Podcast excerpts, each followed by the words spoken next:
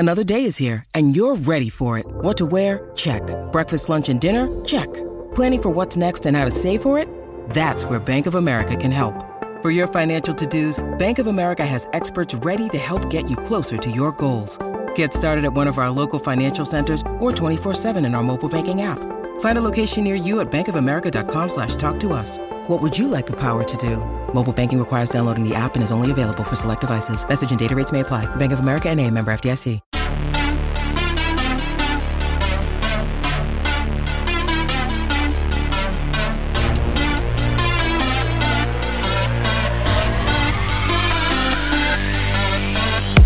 Hello and welcome to this edition of Fishology. As always, here in Fishology, we like to go in-depth analysis on advanced stats and metrics that you will not find anywhere else, dedicated to the Miami Marlins. As always, I am Daniel, your host, and I am joined by two esteemed colleagues, as always, Mr. Eli Sussman, Mr. Louis Hideo Weiss. How are you guys feeling for this episode? We are at the end of by far the most satisfying, thrilling month of this Marlins offseason. And so I've been begging for this for a while to finally get a clearer look at how this team comes together. And as we are kind of creeping up on spring training, we got a very clear idea. So we could go into these final few moves about how these pieces fit together heading into 2023. I'm fired up. Yeah, I think the narrative has definitely shifted. I think we can all agree that where the Marlins were 2 months ago relative to the moves they made and the pushback from the fan base that they weren't really doing anything. Like Eli kind of prefaced, this last month has been busy. And I definitely think Sherman and Kim were right when they said that the roster would look a little bit different on opening day, but I think it's going to look a lot different with some of what we're going to talk about tonight. And I guarantee you the team will look different on opening day. Yeah, and really quickly, before we really get into any of the topics, announced the other day, Jazz being the cover of MLB The Show 23. How do you guys feel about that, having that notoriety to the Marlins and having a player that's going to be seen all over the world? Well, we should get into the analytical side of it and start with the criticism that I think is kind of well-deserved about just how his resume is a lot shorter as a major league player compared to guys that typically get on the cover. I mean, MLB The Show has been around since 2006. And during that time, it's usually a reigning MVP or somebody that's a very probable MVP candidate for the upcoming year. Just as an example, the last few years, Shohei Ohtani, Fernando Tatis Jr., Jazz as a guy in his career to this point who's not quite yet at 5 wins above replacement for his whole career. And unfortunately, in both of his full seasons, he's missed significant time due to injury. And now they obviously made this decision before the position switch, but that adds even more uncertainty as to exactly what he's going to be moving forward. This was a big lean into the force of his personality. And that's something that's more difficult to quantify, but I guess you could look at the numbers on social media and the type of engagement that he brings. It is really almost unrivaled, certainly by any Marlins player, but very few guys around the game that have this kind of pull among the younger generation that are so popular among the younger generation from all backgrounds. I was ecstatic. I couldn't stop smiling, calling my family members, my little brother, especially because he plays a video game probably just as much as I do. So it's been a crazy couple of months. So he's somebody that I'd be fascinated to see a couple months from now, pre-orders for the game start next week. And I think it's officially delivered to people shortly before opening day at the end of March. I'd be fascinated to see the numbers on the other side of that as to how many copies of the game get moved this year. I wouldn't be surprised if it sells more copies than ever. Louis, how do you feel? I know this isn't analytical or stat or anything, but I feel like it's a big deal for the organization and for Jazz to have this type of honor where it's going to be seen for years then. Eli mentioned on the list with guys like Judge, Ohtani, Joe Mauer, David Ortiz, guys like that. Yeah, David Wright, too, if you really want to go back in the history of the show covers, Andrew McCutchen in 13.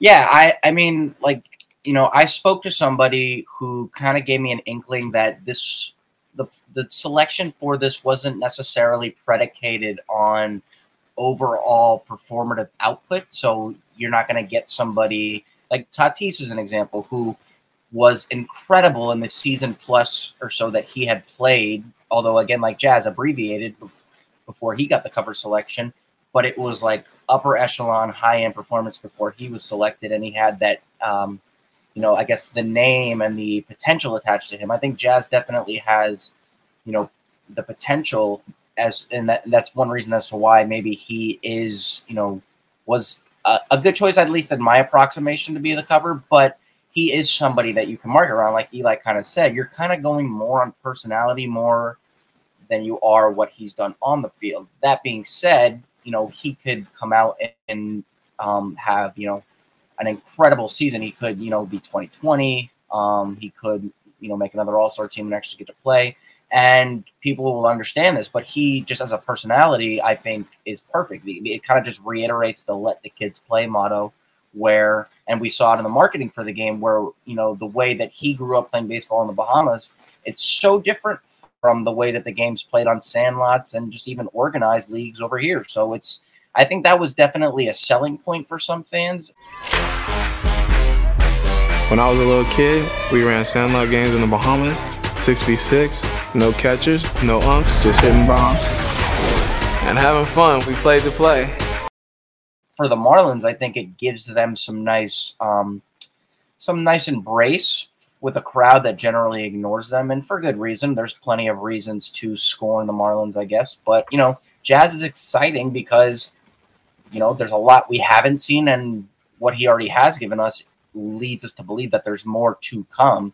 And on the topic of Jazz, as you mentioned, that there is a positional change for Chisholm here, going from second base to center field. We did profile Jazz in one of our earlier episodes, one of our first episodes, talking to him more offensively with some defensive metrics. But this is the overall positional change, going from the infield to arguably one of the toughest positions in baseball, center field. Eli, how do you feel like Jazz is going to be able to compete every day at center field position and going from middle infield to all the way in the back? This is entirely new for him. The one comp that comes to mind for me, I've been procrastinating putting this in an article form, breaking it down a little bit. There is not a whole lot of precedent for guys who were signed and developed as middle infielders, debuted as middle infielders, and then switched to center field and actually stuck in center field for any sort of permanent period. And the one player that did do something very much like that is BJ Upton when he was with the Rays. He came up through their system as one of the very best prospects in baseball as a middle infielder. He had ups and downs with his bat. And in his early 20s, he converted to center field full-time. He had a really nice run over the next 6 years with the Rays as their everyday center fielder, as somebody that has a skill set that's very similar to Jazz. Great raw power. He had top-of-the-line speed, and that allowed him to be a serviceable defensive center fielder, depending on what metrics you look at. So that's what's a little complicated is comparing apples to oranges, is that he played before the StatCast era. We know he was really fast. We know he had good range. There's kind of some mixed statistical feedback as to whether he was a positive out there or whether he was maybe a slight negative during his career. But the skill set is what reminds me a lot between BJ Upton and Jazz Chisholm Jr. And for the most part, I mean, he was a pretty consistently above average everyday player for that team throughout the late 2000s and the early 2010s. And he didn't move back. He never moved back to the infield. And in fact, he didn't move off of center field until his early 30s at that point.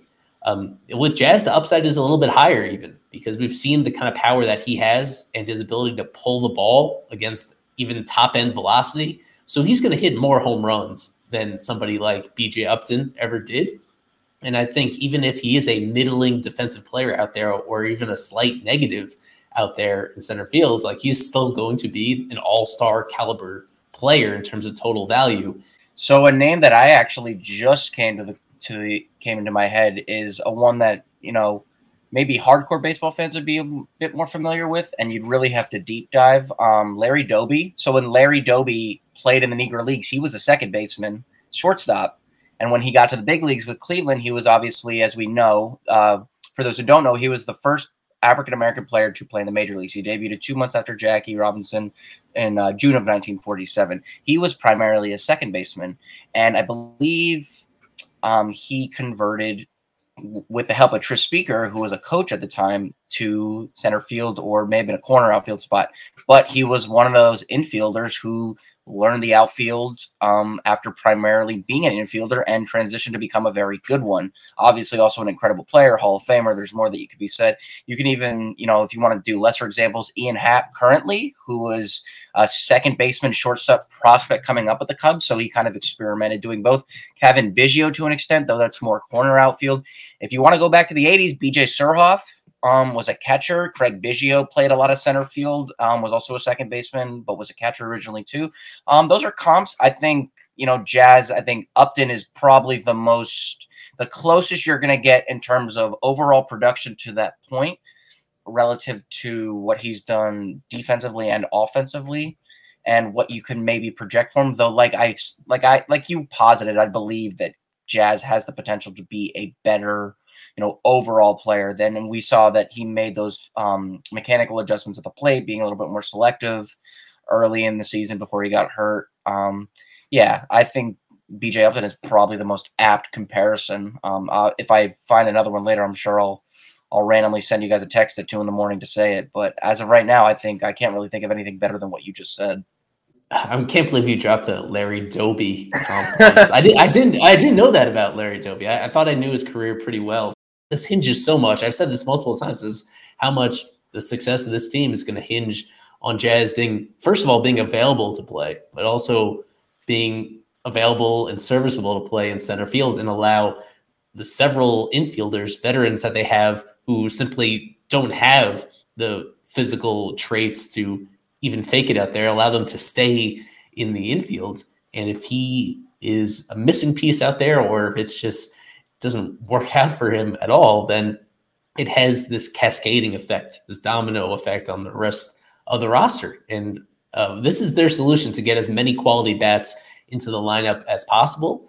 And they're believing, they're hoping that being able to do that will offset any of the issues that come up on the defensive side. And one more thing with Jazz too, as we should note, Garrett Cooper is not a long-term answer. Arráez primarily played a lot of first base last year. If Jazz doesn't work out in center field and internally you want to make the move to get Arráez at first and Cooper struggles offensively, you know, there's avenues that can present themselves should the circumstances fall into place. But if we want to talk about guys, even contemporary players or players who we grew up watching that experimented playing both second base and, you know, the outfield, if not center field, why don't you look at the Marlins manager himself, Skip Schumaker, a second baseman who has 119 career games in center field. So, like, there's somebody, John Jay, who recently just became a member of the coaching staff, played a lot of center field during the during his career, who also a teammate of Skip's. John Birdie, who's experimented with playing everywhere from second base, shortstop to center field and corner spots as well. So I think he's got deviating from the analytics. I think you have a lot of voices that you can gotta go to that have done that and that can maybe ease him into that transition. And you know, we'll see how that kind of manifests itself. But I definitely think he's not going to be short on resources. He'll have plenty of people who can definitely help guide him in that transition. And, you know, I think honestly, like, if there's young guys there that are committed to winning long-term here, that's an investment you want to make. We know one player doesn't make the entire difference in whether or not a team sinks or swims, but for somebody like Jazz, who at this point is the marquee position player in this current franchise at the big league level, you want to make every investment that you can in him to ensure that he performs to the best of his abilities. And he has voices that he can go to for sure. With that, let's go on to our next topic and what was the most recent acquisition for the Marlins, and that is a reliever swap. And you may be wondering which reliever will go for who. Well, the Marlins acquiring Matt Barnes from the Boston Red Sox and cash considerations for Richard Bleier. For Matt Barnes, he had a tale of two halves. Last season, I believe he had around a 1.5 ERA in the second half. and had, I believe, all his saves in the second half, where the first half was just a myriad of just disaster for him. But he is a former World Series champion, a former All-Star. He had 24 saves, a career high in the 2021 season. Louis, react to this trade for the Marlins, and how do you think Matt Barnes can do in the NL East and on loanDepot compared to Fenway? First of all, I am shocked to see that Boston offloaded as much money to Barnes as they did to get essentially nothing out of him. But, I mean, he's been there for the better part of a decade. I believe it was like 9 seasons he spent with Boston. So it was time for them to make a move. I mean, they saw he struggled at the end of the season. We spoke to him on his introductory press conference, and he talked about, some stuff that facilitated maybe some struggles he had in 2021, whether that was getting sick or overthrowing on a couple of road trips and stints on the IL that cost some time. I wasn't scared to walk a guy or two, but I would get away with it because I could strike a guy out and use my stuff to get out of situations. Well, I didn't have that stuff at the beginning of last year, which kind of just created a snowball effect. But Barnes is, I definitely think Bleier will be missed to the degree that people actually like him. I also want to use this as an opportunity to give Richard Bleier his due. I think for all the inconsistencies that plagued him at the outset of last season, the guy was nothing but dependable for Miami. I mean, 122 innings, a 133 ERA plus, a 312 FIP, a 316 ERA. He was tied with Jonathan Loaisiga for 22nd in a best adjusted ERA plus in the big leagues. And he had a nice post thanking the Marlins for his time, and as he heads back to the American League East in this trade. But yeah, back to Barnes. I think Barnes' biggest skill set is, and I tweeted about it yesterday, he just misses bats. And he said that sometimes he's had to do that out of necessity because he's gotten himself into jams. And we know that he kind of creates those for himself sometimes because he's not the best in terms of controlling base runners. He does walk a lot of guys. His career whip is, I believe, over 1.3. So he has a propensity to allow free passes from time to time. But I did a stat head search yesterday. From 2028 to 2021, he ranked third in Ks per nine among relievers, minimum 200 innings pitched, with 14.2 Ks per nine. And then I was like, all right, like he had a bad year last year, but he still put up good strikeout numbers. I believe it was around 11 or 12 Ks per nine. So I did 18 to 22, and I set the minimum at 230 innings pitched. Still ranks third with like 13.1 strikeouts per nine. So the guy's biggest asset is obviously the high 90s fastball that he likes to throw up in the zone. He talked a lot more that he started throwing a changeup more that facilitated his rebirth in the second half. He just misses bats, and the Marlins didn't really have it. I mean, I think that him and Bleier can maybe replicate on-field results as far as run prevention goes, but they're going to get about it in different ways. Bleier's going to get ground balls. Barnes is going to strike out the world when he has the ability to. I think Miami did pretty well here with regards to how they fared. Not having to pay him more than I believe it's like $3 million, given that Boston shelved about $5 million of that. $8 million he was owed over after DFAing him. But yeah, you're looking at just a very consistent pitcher who's always underperformed his FIP. His ERA has always been higher because of the walks, and he is a little homer happy at times. But he's just a very good reliever. I think wouldn't say very good, but he's above average to where he gives you something that was largely lacking, and that's the ability to miss bats. And I think that'll definitely aid Miami as we go into the season. Yeah, I'll start with where Louis finished there and what he mentioned about how I like this trade as well. Like, I think this is a very appropriate deal to get somebody that has the potential to miss bats for a bullpen that, at least among the returning pitchers, you had big questions about that. And some of the only guys that do miss bats in this bullpen have even worse control issues than Barnes does. Barnes could be the best reliever in this pen conceivably this year.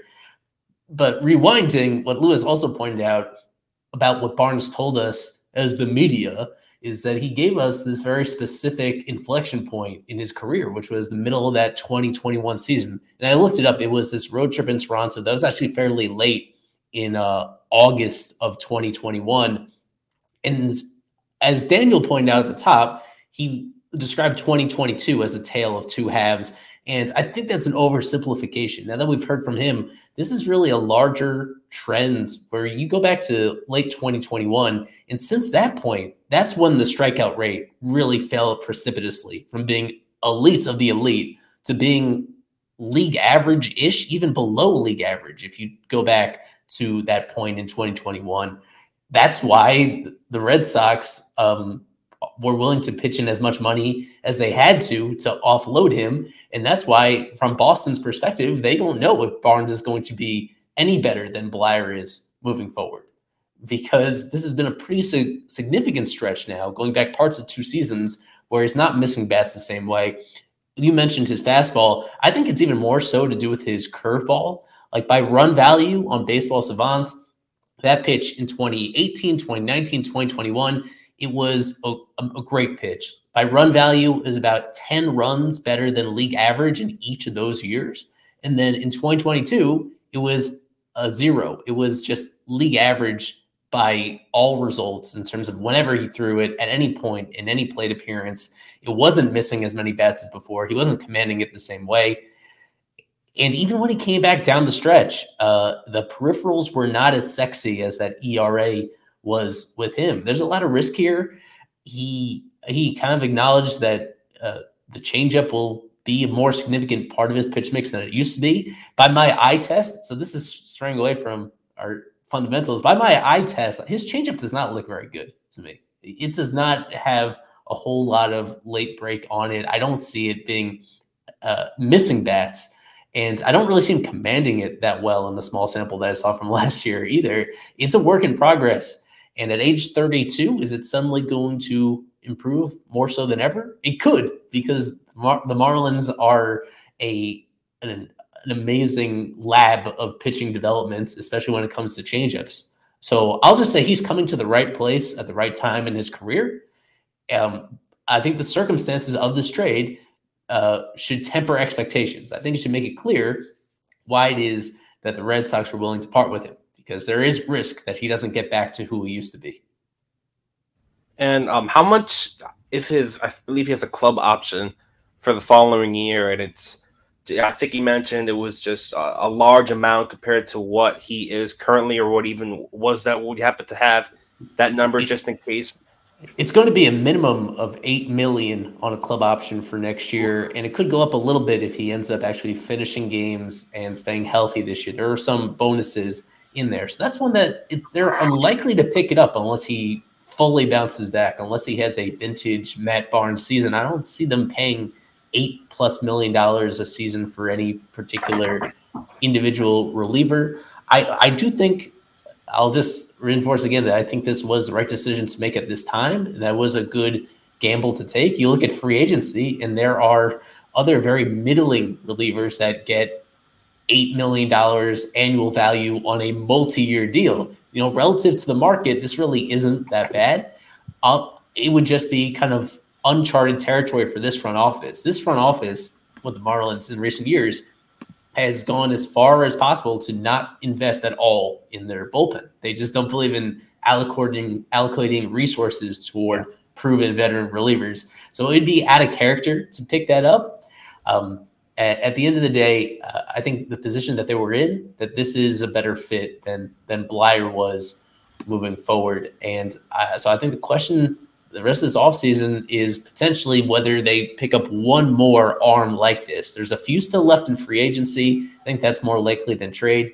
I don't think I'm alone in saying that they could use one more pitcher kind of with this type of upside to really make you feel confident in the unit as a whole. I'm shocked they haven't taken a shot on Andrew Chafin, and I talked about him in our offseason shopping series. The guy's been nothing but consistent the past couple of years. I believe he opted out of his deal with Detroit after another relatively solid season. I mean, he's a soft-tossing lefty but he gives you a contrast to Steven Okert, who, as you talked about, relievers that currently kind of coexist now with Barnes on this roster that have suspect control. Chafin's one of those guys who is good at just placing them. He's very good at locating his stuff. He's got very good command of his stuff. He doesn't throw all that hard, so he's able to do what he can. And I'm sure his price tag has fallen after maybe not getting the offers that he thought he would at the outset of this offseason. Somebody I think Miami could definitely use, gives them a different look in that bullpen too. Even with the addition of Barnes, I would still say that there's a level of concern with the overall effectiveness that this bullpen will have at some point in 2023. But I definitely think he's a marginal upgrade, as was Gene Segura when the Marlins signed him to play third base. I think, Barnes presents that, but the peripherals say that he's going to be much better. And, I think the Marlins have maybe become the modern day Pittsburgh Pirates, who at the start of the 2010s, when they had Ray Searage and they were kind of just able to rehab guys, Edison Volquez, Francisco Liriano, Jay Happ. They just kind of fixed guys. They fixed Oker. You want to go back a decade, they fixed Chad Qualls for a little bit. So the Marlins, they're with Stoudemire, now locked up long-term, new manager and everything. I think, this is a good situation for Barnes, who also makes his home in Fort Myers. It'll make for a nice pairing. And, whether or not he even lasts the season with the team remains to be seen. But if they can fix him, that's just another feather in the team's cap to what they've done on the pitching side of things, like you attested to, Eli. So you guys think, let's say he has a first half this season like he had in the second half of last season, could he even be a trade candidate? Because you mentioned they don't want to pay these relievers, especially an $8 million potentially plus price tag. Could they flip him for something at the deadline? Is that even a possibility? Of course. Relievers are made to be traded, especially veteran relievers. That's a reality that he has to deal with at this stage of his career. It's always going to be short-term contracts. And if the team itself is not competitive or not close enough to being competitive, or if they just feel super confident in all these other young relievers that are on the 40-man roster, it's a weird roster composition with this Marlins team where they've allocated a lot of spots on their 40-man to guys that are relief-only types.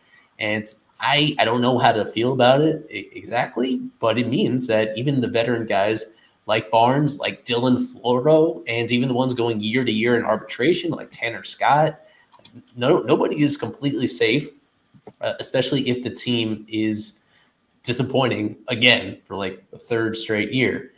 A lot of it has to do with the context of the team as a whole. And they're bringing this guy in because of the upside, because he is one of the few relievers that they could obtain that maybe does, at least in terms of win probability added, if they put him in the right spots and he comes through in those situations, like that's the guy that could swing multiple games, even within one half of one season, if he's thriving in those high leverage situations. And that's the difference you need. If you're a team with slightly below average talent overall, that's the difference between being where they were exactly last year at the trade deadline and being a team that could be standing pat or buying at this deadline. You want to shoot for volatility if you're an organization in the Marlins position.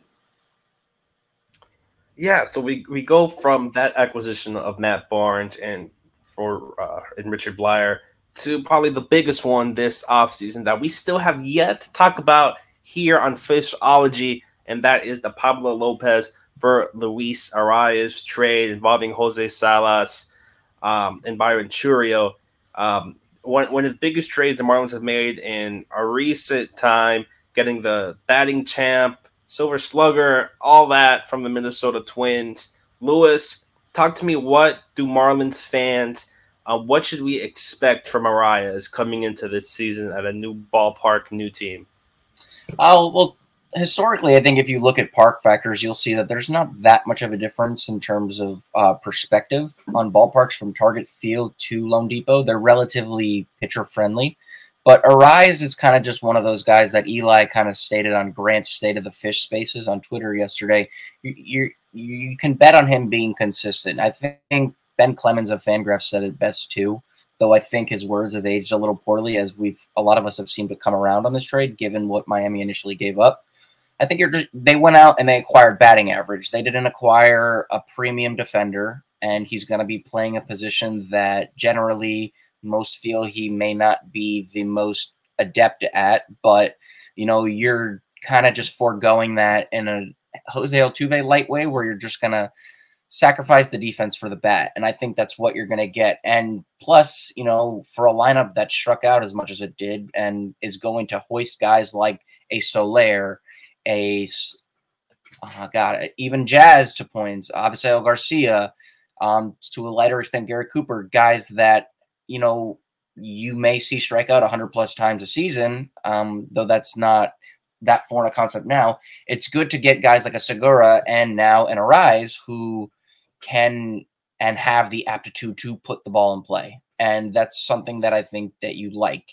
And you like the fact that he is an aggressive hitter. I compared him, and it's maybe hyperbole, to a young Tony Gwynn, because their splits very early in their career are incredibly similar, you know, as far as OPS goes, batting average, all, you know, kind of like things from a triple slash line perspective, you kind of say slightly similar player. I think Arráez is going to be, it's kind of like when they acquired D. Gordon, you know, a guy who is not in a speed sense, but he kind of just has a knack for finding holes, getting on base, being the aggressive hitter that he is, and, you know, finding the holes that he does. I think, you know, he's going to be welcome, and I think he'll definitely be a fan favorite here because he's given us very little to think that he won't produce in Miami. You're not going to get power, but you're going to get consistent contact, and you're going to get, you know, batting averages flirting around 300 on a consistent basis. And I think that's what the Marlins went and did here. As far as what they gave up, I'll leave that to Eli before I interject, you know, as to whether or not they overpaid. I think the more this kind of develops itself, and Eli made a good point, you really need to evaluate trades where you're acquiring, in this case, what we feel is a marquee player for premium talent that could manifest itself in the future. You kind of have to wait a couple of years and see how this plays out. Give Arráez the 3 years in Miami that he has under club control, and give, you know, Pablo Lopez his time in Minnesota and the prospects to further develop for us to really come to a conclusion as to who really won this trade. But Eli, I want to leave that to you because I feel like you can provide some additional insight on that our users may find valuable, our listeners. Apologies. This feels a little bit premature, but almost as soon as they required Arráez, Jeff McNeil signed an extension with the Mets. And McNeil is one of the few active players that is pretty comparable to Arráez in terms of what they do offensively. It's not hard quality of contact, especially, but it's probably harder than you think it is. And the key is just so many line drives. He's somebody that you just do not shift against even when you were allowed to do so. And it didn't matter because he probably gets a misconception as being like this ground ball, hit him where they ain't, but he's really just an absolute master of the craft of finding those gaps between the outfielders and the infielders and hitting those line drives, mostly for singles, at a rate that is as good as anybody in the game, which just goes to his batting average. He has solved as much as you can defensive alignment and finding those holes. And the key is the line drives, the 30% line drive rate, whereas the MLB average is like 25%. And the reason why he's able to get pitches to hit line drives is because he does not swing and miss. He has a contact percentage every year, right around 90%. It was at like 93% last year, just so everyone's clear. That means when he swings the bat, 93% of the time, there's some sort of contact made, whether it's a ball in play or a foul ball. And the league average is like 3/4, like 75. It is a huge difference that you'll notice immediately. When he doesn't get balls to hit, he fouls the ball off. He works deep counts, more than 4 pitches per plate appearance, and the league average like 3.9. And he usually takes the first pitch of his at-bats as well. It's somebody that just has this very particular style that I don't see aging poorly anytime soon. And that's why I brought up McNeil, where a big factor in assessing this deal is, on one hand, seeing how Pablo progresses with the Twins, whether it's possible that he has his best seasons yet still ahead of him, and the entire careers of Jose Salas and Byron Chourio are still ahead of them.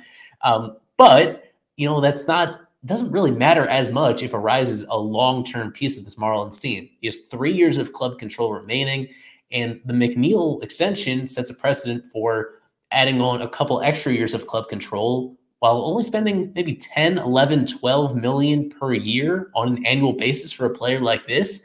That is, in the context of Major League Baseball right now, to get a very good everyday caliber player long-term for that type of price would be an absolute steal. with him, he's such a safe player. And he's the reason why the Marlins targeted him in particular is because the floor is so high. He is just doing his thing. He is dancing to the beat of his own drum. He is playing in his own league. It doesn't really matter what anybody else does because he is so skilled at making contact and at making contact at the particular angle off the bat that it's so hard to defend that he's going to be a big asset to this offense. There are the limitations you mentioned already, as well as the limitations as a base runner, some concerns about his durability as somebody who has had several knee issues and leg issues during his career, even a torn ACL going all the way back to the minors. As with anybody, availability is the most important thing, and he is not a lock to be available, even as somebody that is still so relatively young, entering his age 26 season. So I understand the deal. My big issue was just looking at the total value that they gave up and understanding that this is not a contender yet. Somebody like a Jose Salas could have been a big piece of another deal to address another need for a team that is still more than one piece away from being a true contender, especially in their current division. That was my main issue with what they did here, is that they, by standing firmer to what would have been a fair market value to acquire Arráez, they'd leave themselves in position to make other subsequent moves to put this whole team together. So I'm still in that position where I'm not going to back off of that stance, and I still have my concerns about how this whole team comes together. This guy is still going to be extremely compelling to watch, and I think he's just a very safe player. This is a team, this is a franchise, especially as we saw this past offseason, where they've made big splashes, and those splashes have not moved the needle whatsoever. In a couple of cases, going out of their way to acquire players that actually become net negatives and make the team worse. And with Arráez, that's where he, I feel, is so much different than these other veteran acquisitions, is that no matter what, he's going to make the team better. He is that safe. I'm going to put it on him to, I can guarantee it, that this offense is going to be better this upcoming season, and that Arráez is going to be a big part of that. Yeah, and with Arráez, I'm just looking up some of the stats. Just someone that doesn't strike out. You look at last season, 50 walks to only 43 strikeouts, and I think that's something that the Marlins desperately needed. Someone who's not going to strike out, someone who can get on base, walk.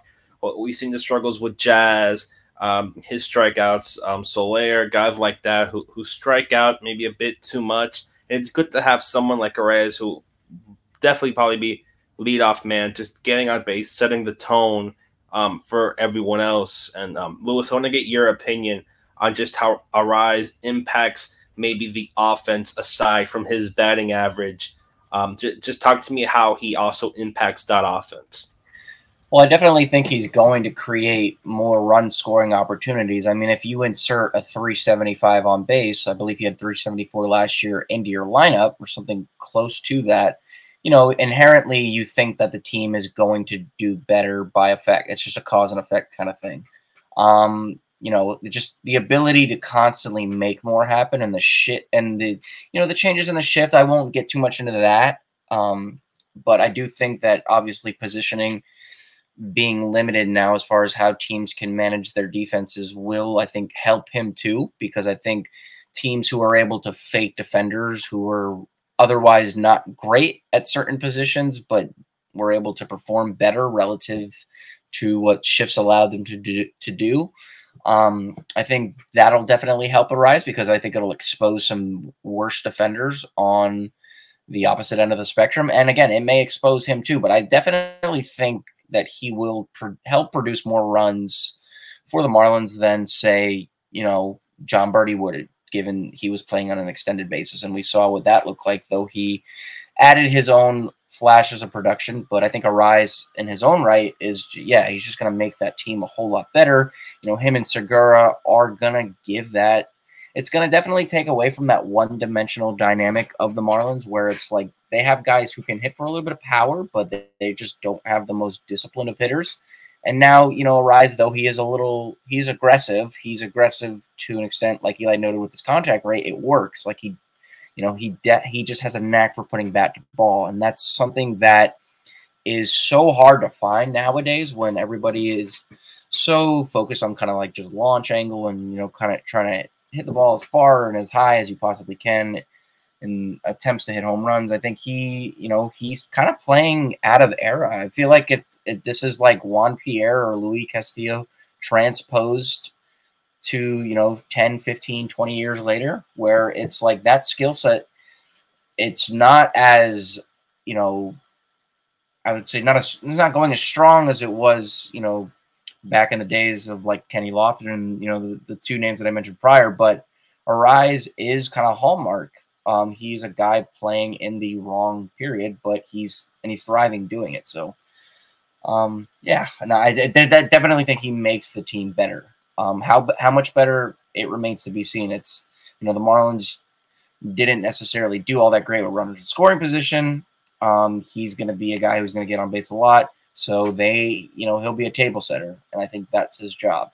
He's not going to be expected to drive in 100 runs, but the guys who maybe have the potential to do that may be tasked with more because he's going to provide them more opportunities to drive men in. And again, we'll see how that manifests itself. But I'm incredibly excited to see what a full season of him in Miami looks like. Yeah, and on the last topic of discussion, keeping with Arráez, I want to get on where he's also with this team defensively. As he's coming in, Kim announced that he's going to be the starting second baseman, Jazz going to center. Looks like Garrett Cooper's going to be first, and then Wendell Short, Segura at third.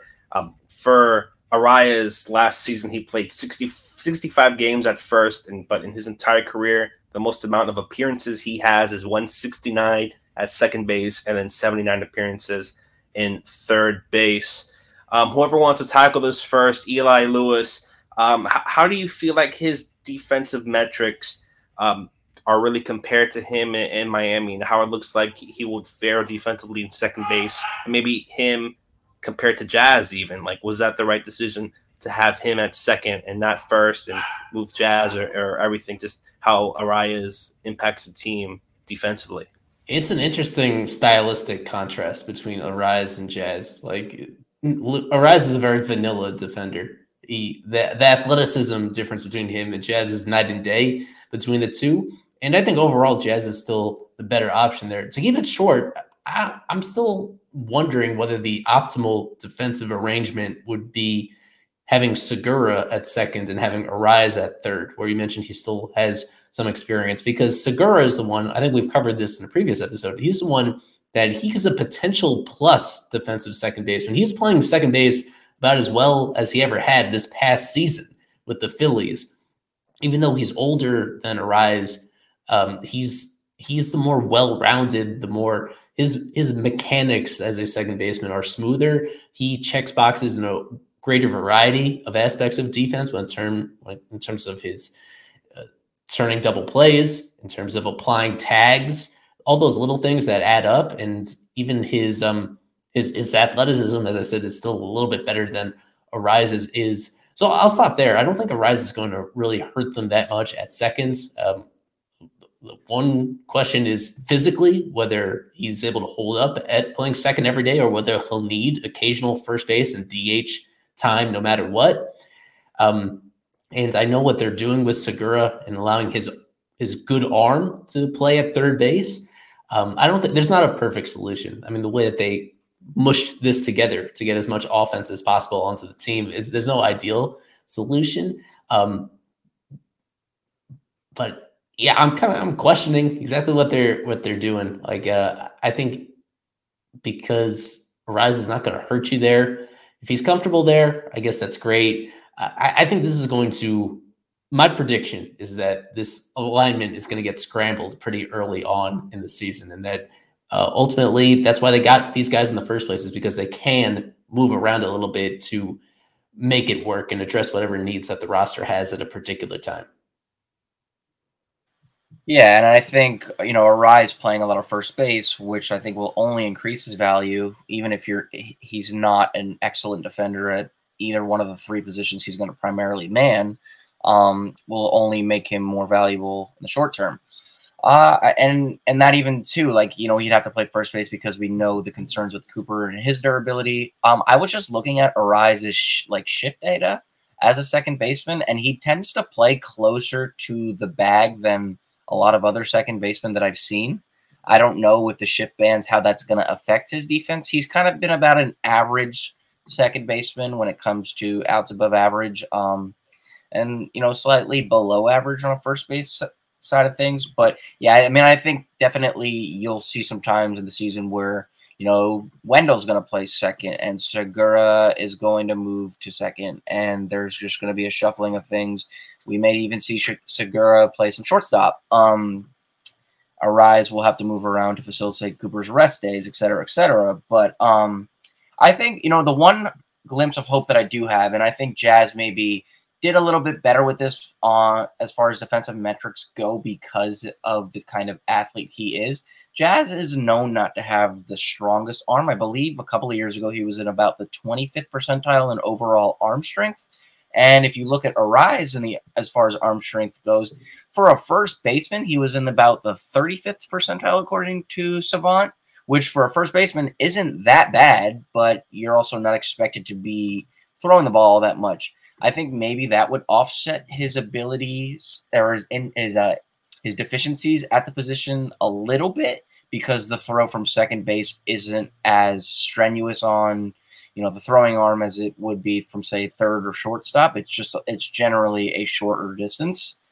I think maybe in that regard, I think the lack of arm strength will be helped by the fact that he's not going to have to make a lot of long throws to first base most of the time. How he looks turning the double play, I think, is where I have the most concern, because, you know, he's, despite the fact that he's not tall, he's bulkier. He's for a guy playing that position primarily. So his athleticism, I think, may be affected in that regard. But given what he's done on the field in the batter's box, I think if he could even just be an average defensive second baseman, and that I think that's the 100% projection for him, is like the best, as far as like 100% best outcome. I think if he's an average second baseman with the bat that we think he's going to give you, then there's no reason to not want to, like Eli said, explore the idea of locking him up long term. But I think his versatility is still going to have to be something that he employs, because, you know, the ability to move around with that bat, the way that the Dodgers can kind of do it with guys who play all over, but they also produce at an above average offensive level, will only help that team in more ways than one. Yeah. So with that, I think that's going to be our episode of Fishology, talking all things Jazz being on the cover, center field, Luis Arráez, Richard Bleier for Matt Barnes, that whole deal. Really a wild week and a half for the Marlins in terms of news. And hopefully there is more coming soon. But if there is, we'll make sure to record a Fishology episode ASAP to bring it out to you guys. But for myself, Daniel, for Eli, for Louis, I want to thank you for tuning in, and always go fish.